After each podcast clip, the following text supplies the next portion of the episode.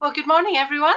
As you'll have noticed from if you were looking at the pictures of people, there are some people down in the church building. That's because we're having a dry run, if you like, this week and next week, just to test everything out with a view to being able to open up to having people attend services if they wish on the 1st of November. It had been my intention to be down there too, just to try it out, but yeah, things happen, so I'm still at home today. But welcome to everybody, wherever you are, and it's great that you're joining with us today.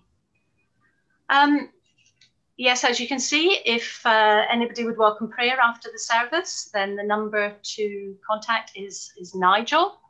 Call or text him on the number that's on the screen there. 0770770704987, and then as you're probably aware, you'll be put into a breakout room with a member of the prayer team. So that's for the end of the service. In terms of notices, I think most of the Heathervale people will already have heard, but I do have to say that. Our lovely friend Grace passed away on Friday, and those of us who knew and loved Grace will be very sad that she's no longer with us, but grateful to God that we know where she is. Grace knew where she was going, and grateful that she passed away peacefully with Jenny holding her hand, which is lovely. So I would ask you to remember in your prayers Jenny and Bill, and Chris and Phil, and the family, Grace's grandchildren, great-grandchildren, and yes, we will miss her, the lovely lady. But I also have some good news, and that's that on Thursday, Darcy Rose was born. That's Tony and Val's granddaughter's Chloe's little girl, making Tony and Val great-grandparents now. So congratulations to Chloe and Sean and to the rest of the family. Darcy Rose, who was born weighing 7 pounds 7 ounces, for those of you who like to know these things. So that's something to give thanks for. We know that yeah, things are difficult at the moment. Obviously, they have been for months and months. I was just thinking of Job and how difficult things had been for him. And in the midst of everything that he was going through, he was able to say, I know that my Redeemer lives, and that in the end, he will stand upon the earth. And after my skin has been destroyed, and yet in my flesh, I will see God. I myself will see him with my own eyes. I and not another, how my heart yearns within me. And yeah, in our sadness, it's lovely to know that Grace is with her Redeemer. She's seeing her Redeemer now. And he is still God. In our sadness, in no matter what's going on, he is God. And there are always things to praise him for. We've heard today of new life, and there's so many more things that we can praise him for, and remember that he is our Redeemer. And so we're going to sing a few songs now in praise to our precious Redeemer. Thank you.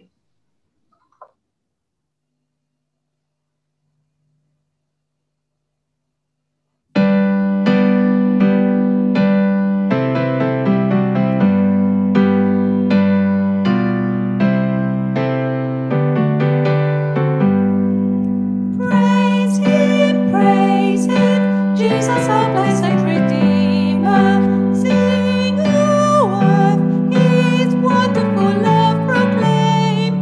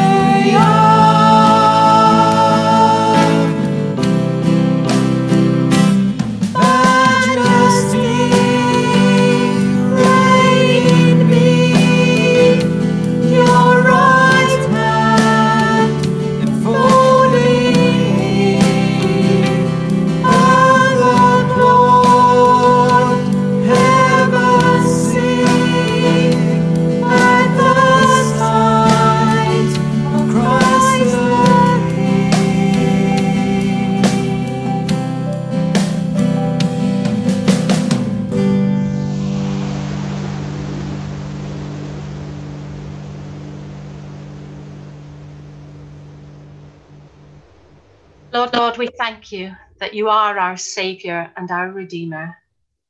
We thank you that there is no one like you, and that your right hand enfolds us and keeps us, protects us. We thank you for that. And perhaps one or two people, as you feel led, would like to unmute themselves and speak out words of praise to our Redeemer, our Saviour.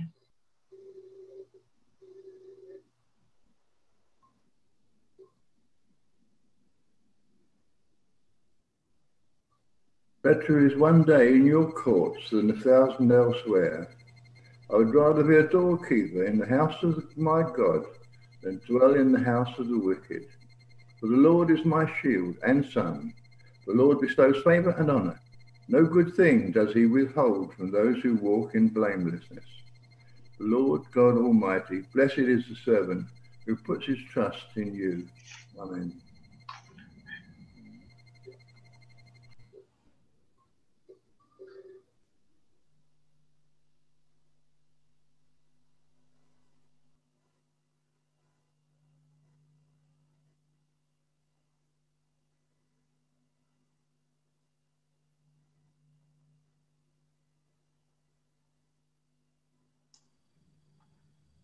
Father, as we come into your presence this morning, we recognise that we stand on holy ground, because you, our God, are holy and worthy of our praise.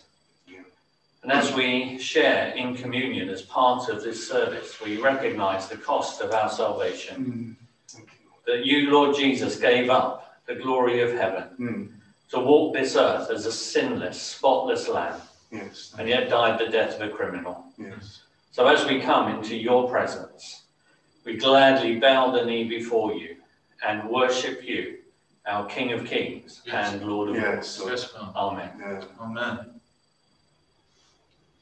Yeah, Lord, we thank you that you are sovereign, Lord.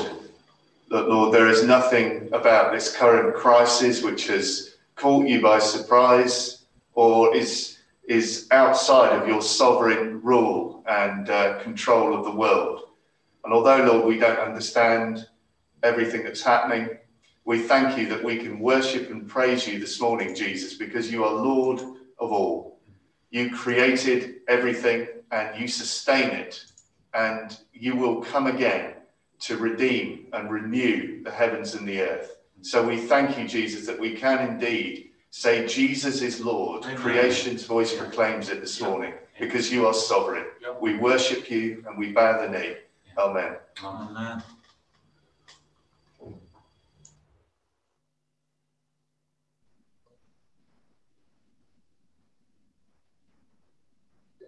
We thank you, our Redeemer, our Rock, our Saviour, our Shepherd, our Lord, and our God. Amen. Over the last weeks, we've been hearing testimony from those who are, well, we're all on a front line somewhere, but we've been hearing testimony from people on their front lines. And today we're going to hear from Carol Cousins.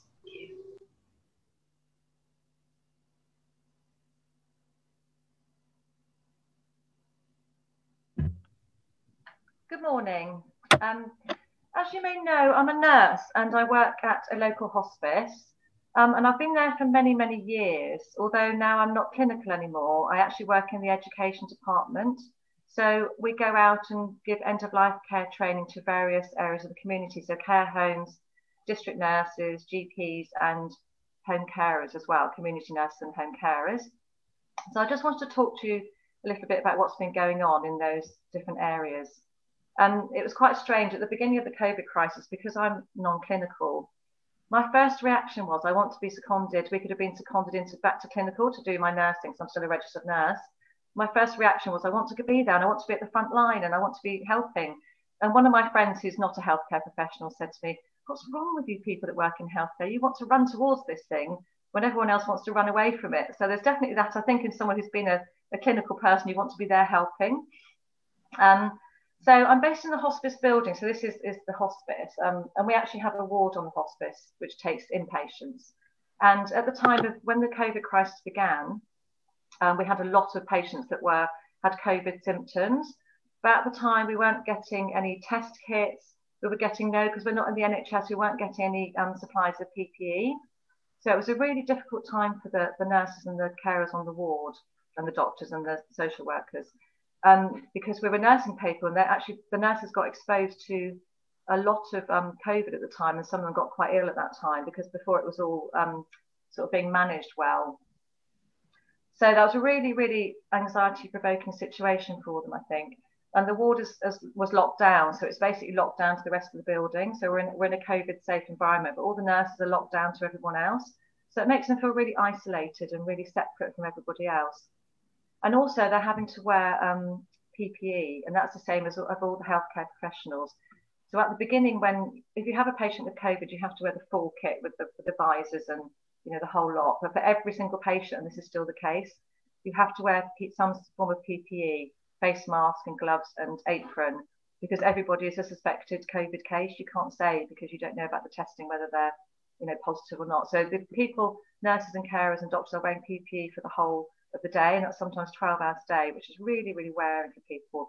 And there's no end to that at the moment, because until we get a vaccine, there's no end to people having to wear PPE all the time. The other thing that was really difficult for healthcare professionals, and definitely from the hospice we got this, is actually having to restrict visitors, because as we know, when someone's dying, you want your family around you and people around you. And we were having to restrict visitors, and we still are restricting visitors. I think it was to 1 hour twice a day. And that was so difficult for the nurses, because as palliative care nurses, we're used to hugging and touching and having the family all around us. And it's all about that eye contact and facial expression. The nurses and the carers have found that really, really difficult, the most difficult thing, I think, of having to restrict visitors.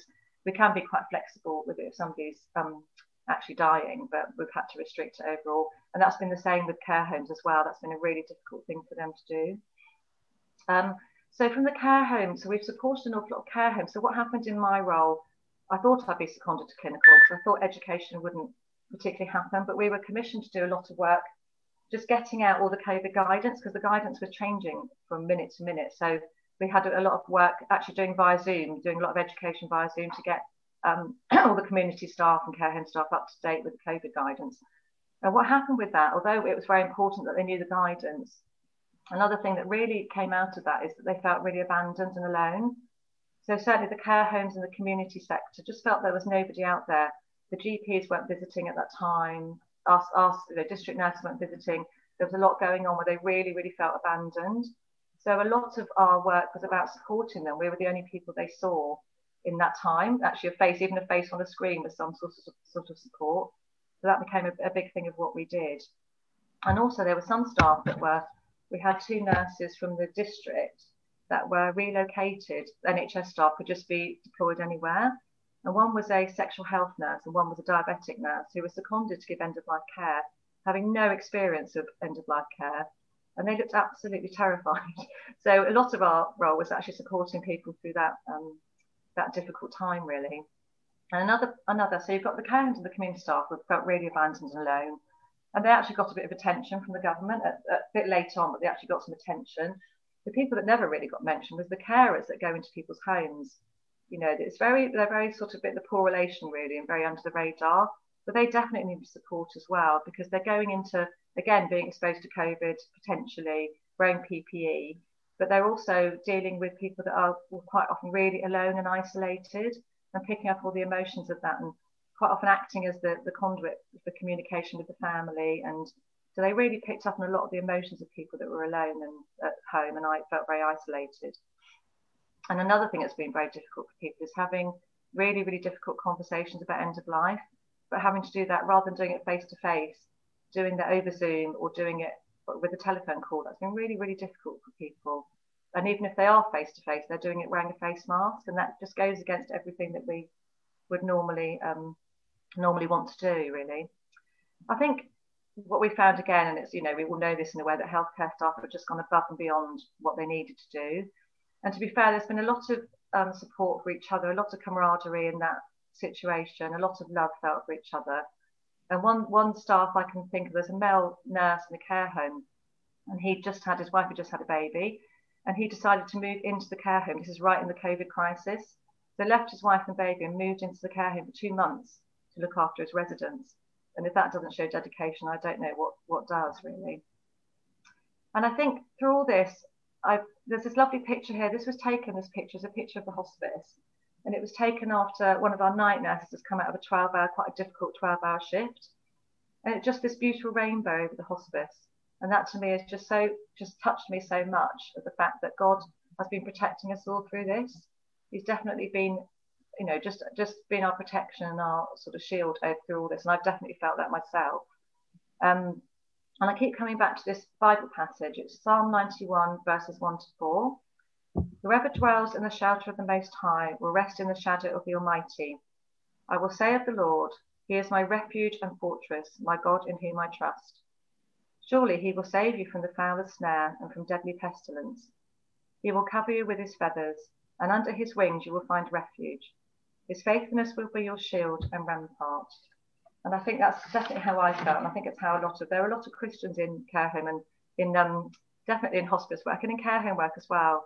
There's a lot of Christians, and I think everybody has felt that real protection from God. So I just ask you today to pray for all the healthcare workers, especially as we prepare for the second wave. I think people are more aware of what's going to happen, so people feel more prepared because we sort of know what's coming, really.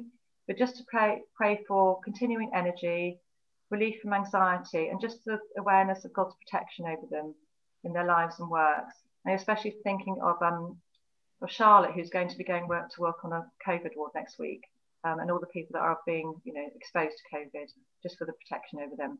Thank you. Thank you very much, Carol, for that insight into what it's been like for you in this time. I have I've contacted several people who are involved in the healthcare sector, asking what they would like prayer for, and several words came up time after time after time. One was strength, protection, energy, resilience. These things came up almost every time, and they're obviously very important. The other things that people have asked for prayer, or it's the health of the clients, perhaps you know, people whose homes they're going into, the fact that people are exhausted in the care sector, going into people's homes. I understand that you know, in certain areas there's been not only a shortage of carers, but an increase in the number of clients requiring care, and that of course puts pressure on everybody. Hospitals and surgeries are becoming busier now that procedures have been restarted that had been put on hold earlier on in the year. There is an increase in workload, extra cleaning to be done between patients. All of these things. And so I'm going to lead us in a prayer for those involved in healthcare. Father God, we thank you for all those who are involved in caring for one another in the healthcare system, whether that be in GPs, in surgeries, in hospitals, in care homes, in people's homes. We think too of dentists and optometrists and anybody who's involved in looking after the health. And of course, we don't want to forget the mental health too of patients. We thank you for every single person who's working in those areas. We thank you for those who have done so sacrificially,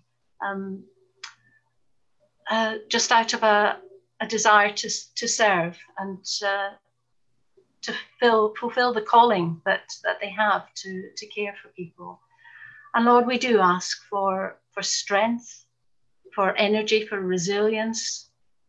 It's been going on for such a long time, and we know that there's an increase in cases, Lord. And I'm sure people are looking at that with trepidation. Lord, would you be with them? Would you give them that strength, that resilience, that energy that they need?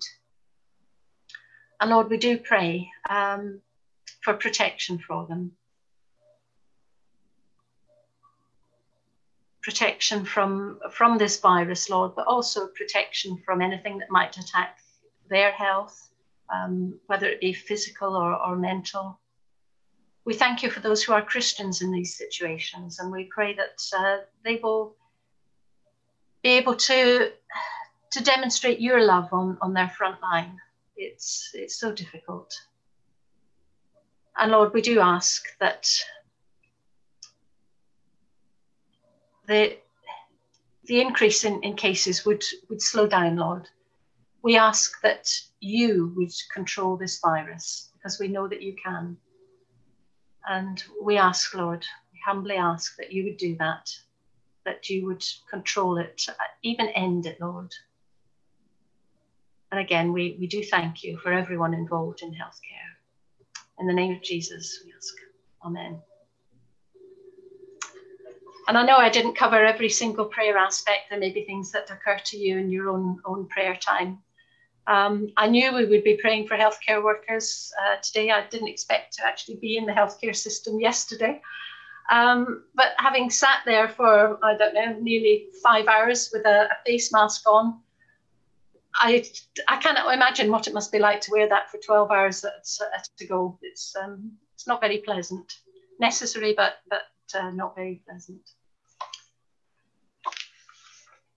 We're now going to move on to a time of communion, and so I'll hand over to Martin in the church.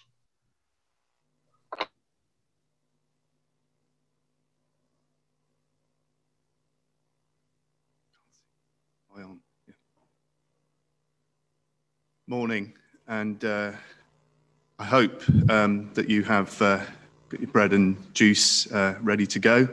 I'm going to read some words from 1 John chapter 2. But if anyone does sin, we have an advocate with the Father, Jesus Christ, the righteous one.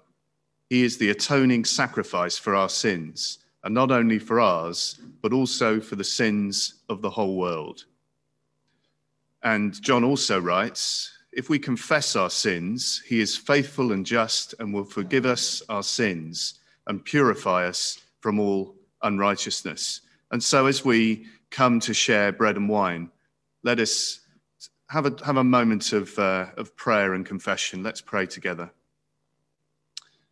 Jesus, we thank you that you are the atoning sacrifice for our sin, that through your body being sacrificed on the cross, that you paid the debt of our sin, which is death, so that through faith in you, we might have forgiveness, that we might be forgiven. And thank you that your blood purifies us from all our sin and unrighteousness. And so, Father, we come as we are, as sinners in need of your grace and mercy and forgiveness. Father God, we confess that we have not loved you with all our heart, with all our mind, with all our soul, and with all our strength. We confess that we have not loved our neighbour as ourselves. And so we appeal to the blood of Jesus, to his atoning sacrifice. And we ask, Father, that because of Jesus, please forgive us and cleanse us from all unrighteousness. And as we eat this bread, which reminds us of the body of Christ sacrificed, that we might be made whole. And as we drink this wine, that reminds us of the blood of Christ shed for the forgiveness of our sins. We ask, Lord, that you would feed us with living bread. Through the power of your Holy Spirit, we ask that you would feed us this morning, strengthen us, reassure us of your presence, encourage us, reassure us that we are forgiven, we are adopted children of God. In Jesus' name we pray. Amen. And so as we take the bread, we remember that Jesus took bread, broke it, and said, this is my body, which is for you. Do this in remembrance of me. So we take and eat, giving thanks for the body of Christ, wounded and broken for us.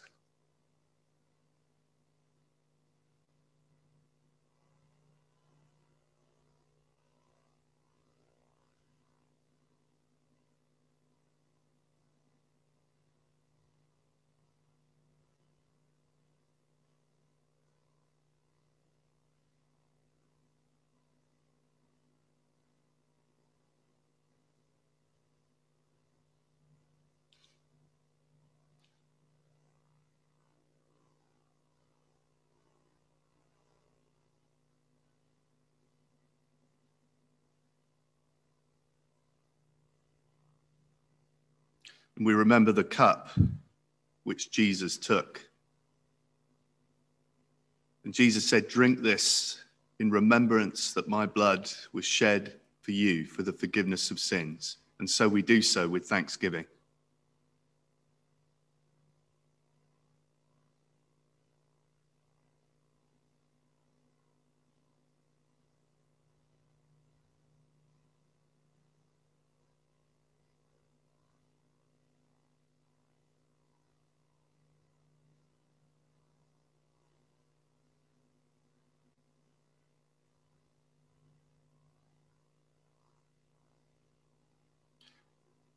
An opportunity now for those who would like to pray for the fellowship from whichever church you're from. You might like to just lift before God those who need a touch of Christ's healing, grace, mercy and help at this time. So please do unmute yourselves and lead us in prayer at this time.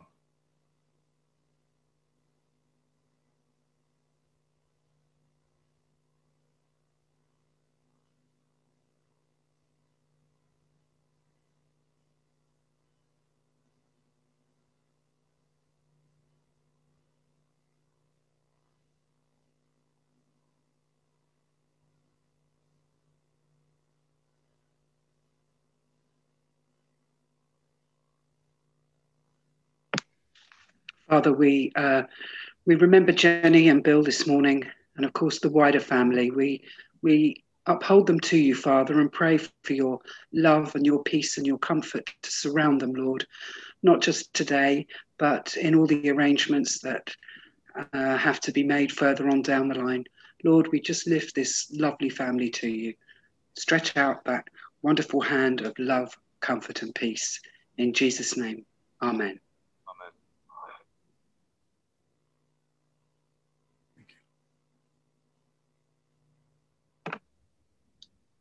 Father, I pray for Annie and George in Whitstable that you will walk beside them and that you will be their comfort and their strength through the various illnesses that they are facing. Pray for swift diagnosis for Annie too. In Jesus' name, amen. Amen.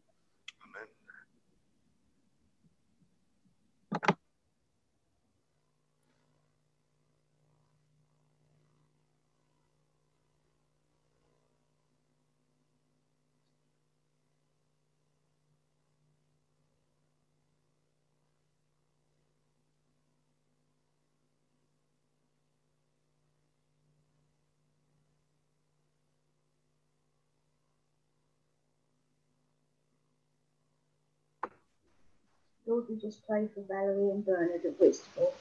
We pray, Lord, that you will be with them both, as Bernard has been diagnosed with lung cancer and been referred to the hospice service. Lord, let them know that we are thinking and praying for them. Amen.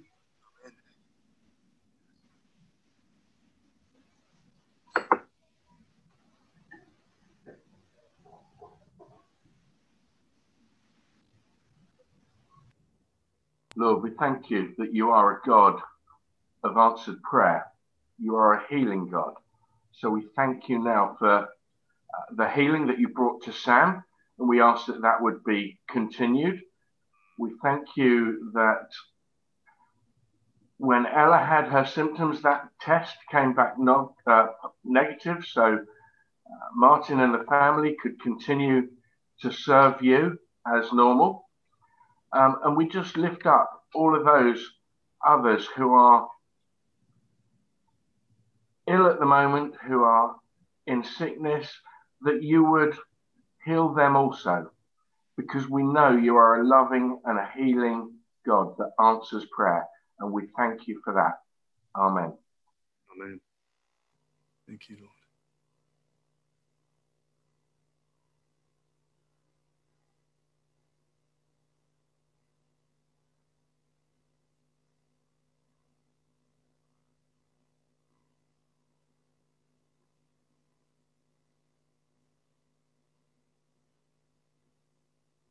So, Father, as we come around your word now and hear it read, we ask that you would speak to us even now as we hear your word being read. Lord, just prepare our hearts for the message that you want to bring to us this morning. In Jesus' name, amen.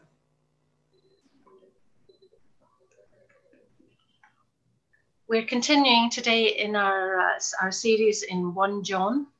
And the reading this morning is 1 John 2, verses 1 to 14.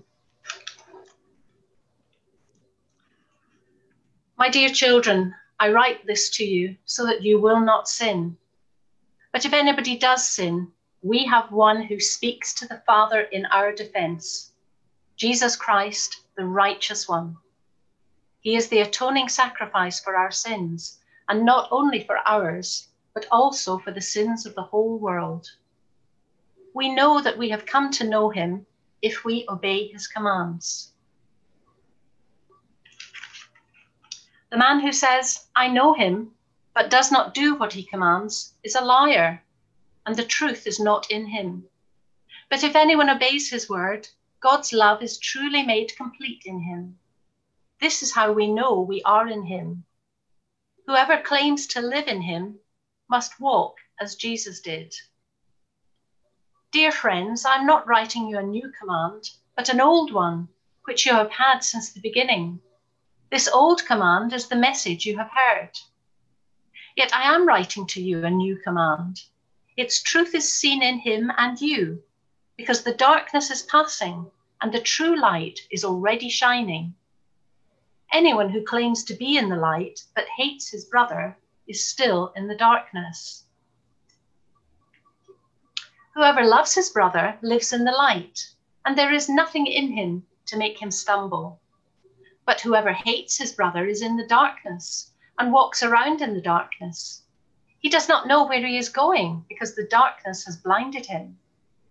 I write to you, dear children, because your sins have been forgiven on account of his name. I write to you, fathers, because you have known him who is from the beginning. I write to you, young men, because you have overcome the evil one. I write to you, dear children, because you have known the Father. I write to you, fathers, because you have known him who is from the beginning.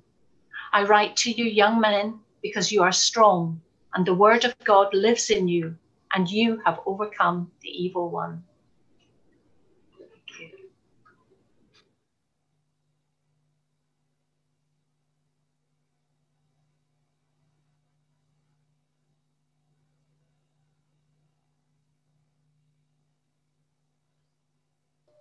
Thank you, Alison.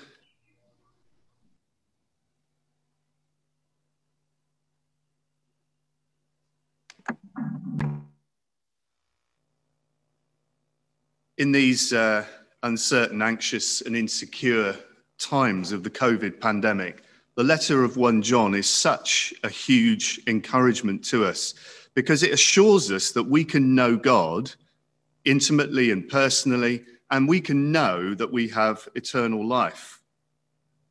How can we be sure, though, that we know God and that we have eternal life? It's more than just believing in our heads the truth of Jesus. Believing the truth also has to be lived out, embodied at a relational level. And as we walk in obedience to God and his commands, so God gives us a greater level of assurance that we know him and have eternal life. This is because obedience enables us to continue to enjoy walking in the light of God's fellowship. We can't have any assurance of eternal life if we deliberately continue to sin and disobey God's commands. That's to walk in darkness. And John outlines three areas where we can walk in God's light so that we can continue to have the knowledge and assurance that we know God and have eternal life. So first of all, our assurance of knowing God comes from Jesus, our advocate. My dear children, I write this to you so that you will not sin. But if anyone does sin, we have an advocate with the Father, Jesus Christ, the righteous one. So John wants us as Christians to walk in obedience to Christ, to walk in the light and not to sin.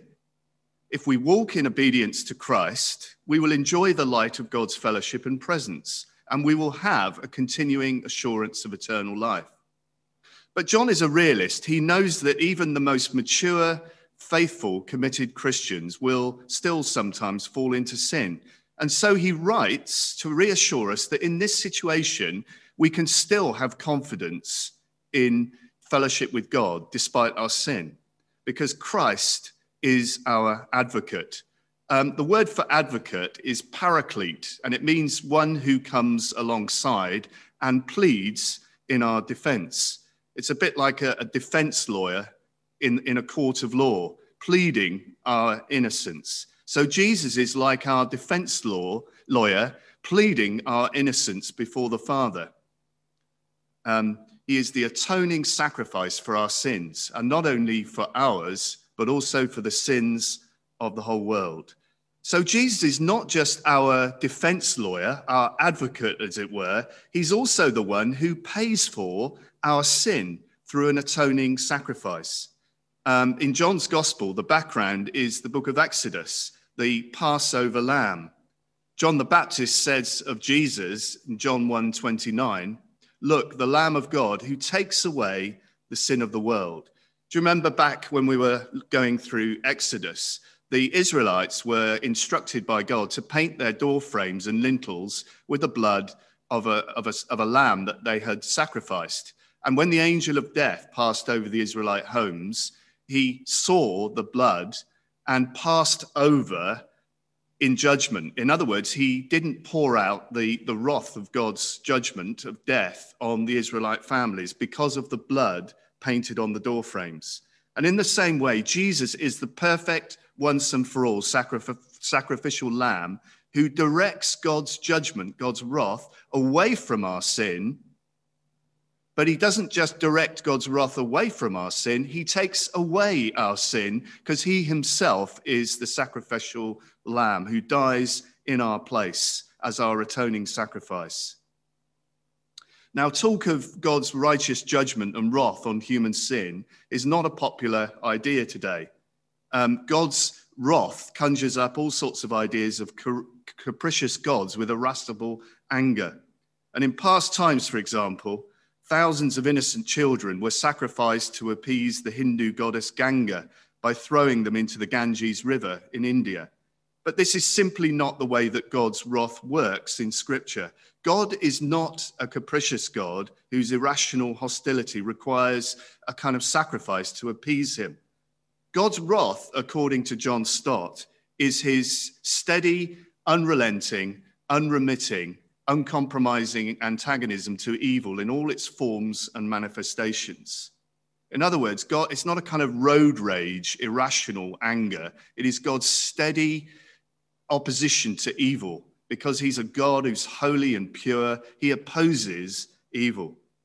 But still, some people would object at this point and say, I can't believe in a God who is both loving and angry. Surely it's God's role to forgive sin. But this assumes, of course, that love and anger are opposites. We know from experience that love and anger are not opposites.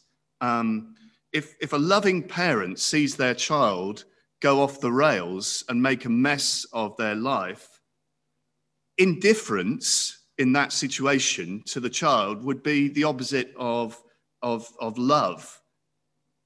It would be natural as a parent to be angry because of our love for our child. We would want to correct them and instruct them. There would be a sense of injustice, of righteous anger, if a child made a mess of their life. And in the same way, when we as human beings rebel against God's loving rule for us, against his care for us, God is not indifferent towards us. Out of his love, he seeks to restore us. But the amazing truth of the gospel is that God chooses to pay for our sin and to direct his wrath away from us by allowing his own son, Jesus Christ, to go to the cross. It is Christ who becomes the sacrificial lamb, who directs away God's own wrath from our sin, but not only directs it away, he takes it away by offering his own body as a sacrifice. So this is how much God loves us and wants to restore us. He doesn't hold back the greatest thing, but he gives us the gift of his son. That's how much he loves us. And he wants us to have total confidence in Jesus, our advocate, that Jesus is uniquely qualified as fully God and fully man to bring us to God, to plead our cause as our advocate, but not only to plead our cause, to take away our sin. But of course, because God is just, there is a debt to be paid. Now, if someone through reckless driving smashes into your car and damages your car, you would expect some sort of justice. You would expect their insurance to pay up for the repair of your car. And in the same way, our sin causes a debt. There is a debt of justice that has to be paid. And Jesus paid the debt of our sin when he died the death that we deserve on the cross. The cost of justice was borne by God's own son, Jesus. And so as we confess our sins to him, he is just and faithful and promises to forgive us our sin so that we can carry on enjoying relationship and fellowship with God. So second, our assurance of knowing God comes through obedience. We know that we have come to know him if we keep his commands. Now, obedience to God is not a condition for knowing God. We are not brought into fellowship with God through good behavior and good works.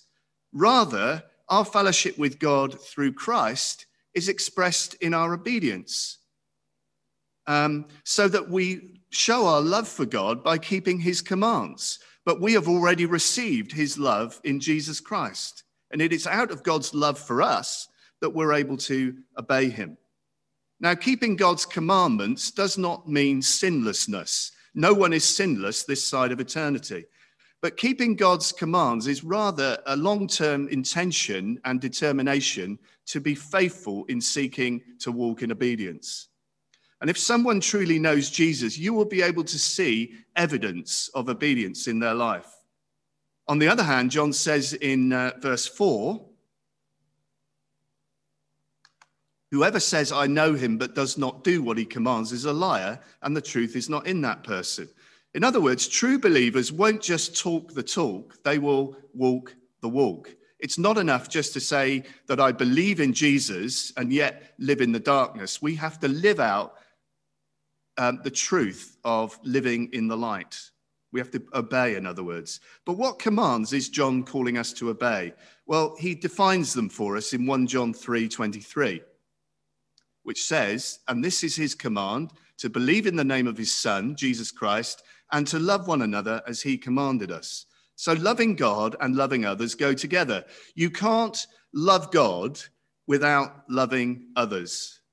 And John defines what that love looks like in 1 John 3:16. This is how we know what love is. Jesus Christ laid down his life for us, and we ought to lay down our lives for our brothers and sisters. In other words, the type of love that we need to have for one another in the church is sacrificial. It's costly. You will know this. Visiting someone, picking up the phone, cooking something for someone, showing someone love requires time and effort. It's a sacrifice for us. But especially in these days of COVID, this kind of loving sacrifice and cost and commitment is something that we should be really excelling in as the church of Christ at this time. We need to go the extra mile for one another because Christ went the extra mile for us. And our obedience to these commands completes God's love in us, verse 5a. But if anyone obeys his word, love for God is truly made complete in them. In other words, God's love is brought to maturity and completeness in us as we love others. We can't say, I love God, I've got an amazing relationship with God, if it's a purely private affair. The Father, Son, and Holy Spirit, the Trinity of the Godhead, love one another deeply, but they didn't keep that love to themselves. That love overflowed in the gift of Jesus Christ, the light coming into the darkness of our world. Think of the illustration that Jesus uses of the vine and the branches. Jesus is the true vine, and we are the branches. And to stay connected to Jesus, the true vine, we need to remain in him if we're to bear the fruit of love. But how do we remain connected to Jesus, the true vine? Well, Jesus tells us in John 15:10, if you keep my commands, you will remain in my love, just as I have kept my Father's commands and remain in his love. In other words, we stay in the vine, we stay connected to the source of God's love as we love others. John says it in a slightly different way in verses 5 and 6. This is how we know we are in him. Whoever claims to live in him must live as Jesus did. And thirdly and lastly, our assurance of knowing God comes from loving other people, especially Christians. In one way, the command to love God and others is nothing new. It was part of the old covenant to love your neighbor. But John writes this in verse 7, dear friends, I'm not writing you a new command, but an old one, which you have had since the beginning. The old command is the message you have heard. But, John says, although there's nothing new about this command to love one another, in a sense, there is something new because Jesus, the light of the world, has transformed this command. So he writes in verse 8, yet I am writing you a new command. Its truth is seen in him and in you because the darkness is passing and the true light is already shining. So Jesus, the light of the world, has come into the world and the darkness has not extinguished his light and never will do. And because Jesus, the light of the world, has overcome the darkness, those of us who are Christians are in the light and the darkness is passing in us. We are overcoming the darkness of our sin. And so Jesus expects more of us, his followers. We are no longer in the realm of darkness. We have been liberated to live in the realm of love and light. And so if we want to be sure that we belong to God and know him intimately, we know him by loving one another. The more we love one another, the more close we will feel to God. Our love for others will assure us that we're walking in the light of fellowship with God. Anyone who loves their brother and sister lives in the light, and there's nothing in them to make them stumble. So John introduces the metaphor of light and dark. Light is a synonym for love, and darkness is a synonym for hate. And those who are in the light, who have fellowship with God, will love their brothers and sisters. We cannot claim to have the light of God's presence, but hate other people. Verse 11, but anyone who hates a brother or sister is in the darkness and walks around in the darkness. They do not know where they're going because the darkness has blinded them. If you've ever been in total darkness, you know how easy it is to stumble. A few years ago, I went to Kenya with George, and we were in a missionary's house. And if you've ever been in deepest, darkest Africa, where there are no street lights and there are no, the sky is really, really black and you can see the stars. If you ever wake up in a strange house and the light switch is not accessible, there were no bedside lamps, by the way, and I couldn't find my mobile phone with a torch on it. I was literally stumbling around in the dark trying to find the light switch. I just had no idea where I was in this strange house. It is unnerving, and you get a great sense of anxiety, don't you? Because you're stumbling around in the darkness. And John says it's similar. If we don't love other people, we will end up stumbling around in the darkness. We will have insecurity, anxiety. We will be separated from that assurance of knowing God. The language of hate does sound a bit extreme to us, doesn't it? I think from time to time, we may have fallen out with Christians, but I think we wouldn't ever want to say that we hate other people. At least I hope we would never say that. But remember the context that John was writing into. False teachers had caused a church split in the churches that he was writing to. emotions would have been running high because people had left the church and given up their faith, or at least the Orthodox faith that John taught, and they just moved away. And there would have been all sorts of acrimonious arguments over theology from these false teachers. We don't know exactly how acrimonious it would have got before people left, but John's language tells us it got pretty bad.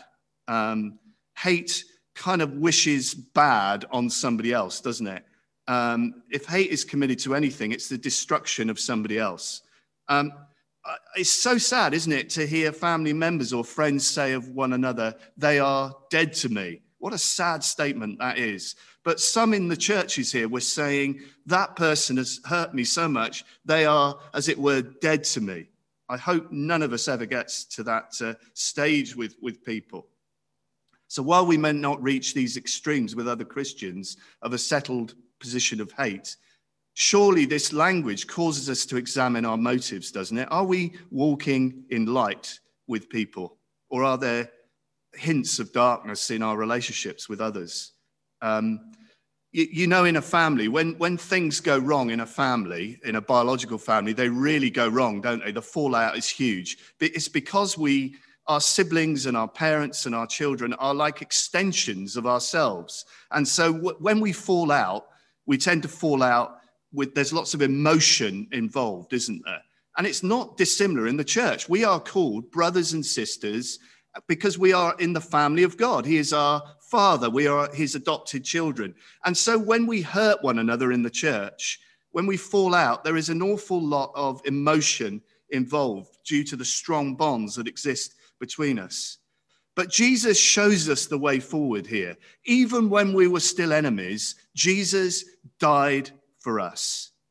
And he cried out from the cross, Father, forgive them, for they do not know what they are doing.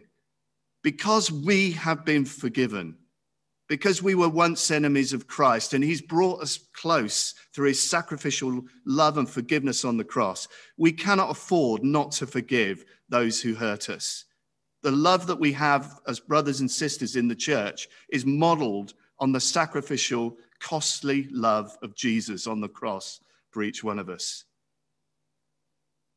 Sacrificial love bears the cost of any hurt and offense against us and chooses to forgive, however painful and costly it is. Now, as we're coming into land here, John recognizes that what he's written is really hard.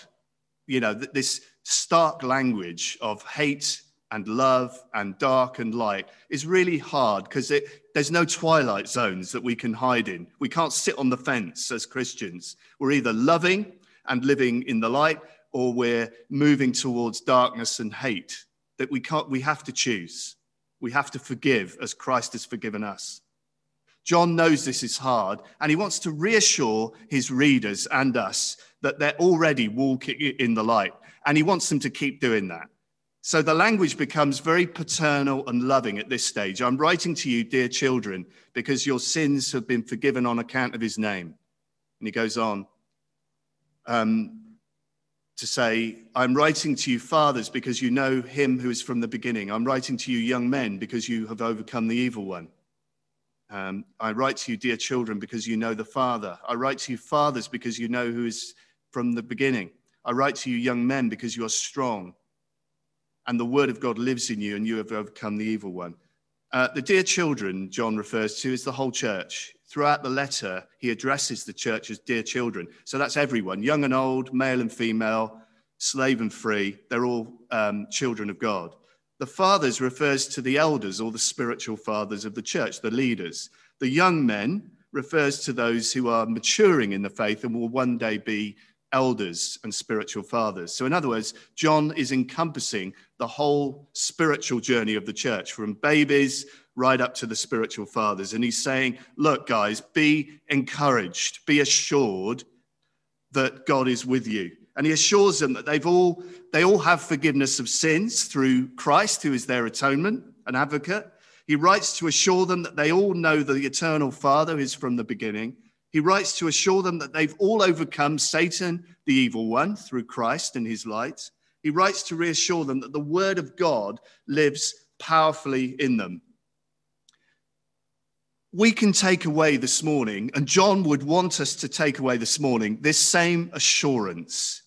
Christ has paid for our sins as our advocate. He is the perfect, once and for all, complete atoning sacrifice, so that we can confidently confess our sins and receive forgiveness and live in the light. We can love God and love one another confidently, knowing that God's love has already been poured out on us through us being united, connected to Jesus, the true vine. We can overcome the evil one because Christ has already overcome him through his cross and resurrection. We can be strong through the word of God that lives in us as we read scripture and pray through it. We should continue to confidently walk the walk of obedience. And as we walk the walk as well as talk the talk, we will know and enjoy the light of our fellowship with God and our church family. Let's pray. Jesus, thank you that you have given us the means to have confidence and assurance of your light and presence and fellowship. So help us to cling to Jesus, our advocate and our atoning sacrifice. Every day, help us to confess our sins and receive that assurance of forgiveness. Help us to let your word dwell in us powerfully and richly each day as we study your word and pray. Help us to remember that we've overcome the evil one through Christ's resurrection, and that we are united to him and we share in his victory. Help us to confidently, through your spirit, walk the walk as well as talk the talk. In Jesus' name, amen. Thank you, Martin. Well, I'm sure there are several songs that would have been appropriate to close with, but this is the one that leapt out at me, proclaiming that, yes, we have an advocate who is the Lamb of God, who has paid the price to bring us forgiveness. Before the throne of God above, I have a strong and perfect plea. Before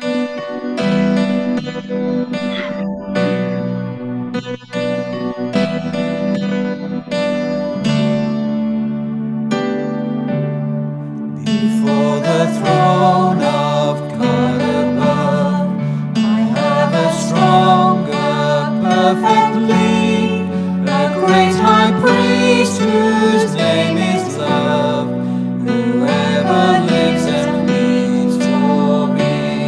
My name is graven on his hands, my name is written on his heart. I know that while in him he stands, no tongue can bid me thence depart, no tongue can bid me thence depart. When Satan tempts me to despair and tells me of the guilt within, upward I look and see him there, who made an end to all my sin. Because the sinless Saviour died, my sinful soul is counted free. For God the just is satisfied to look on him and pardon me, to look on him and pardon me. Behold him there, the risen Lamb, my perfect, faultless righteousness, the great unchangeable I am, the King of glory and of grace. One with himself I cannot die, my soul is purchased with his blood, my life is hid with Christ on high, with Christ my Saviour and my God, with Christ my Saviour and my God.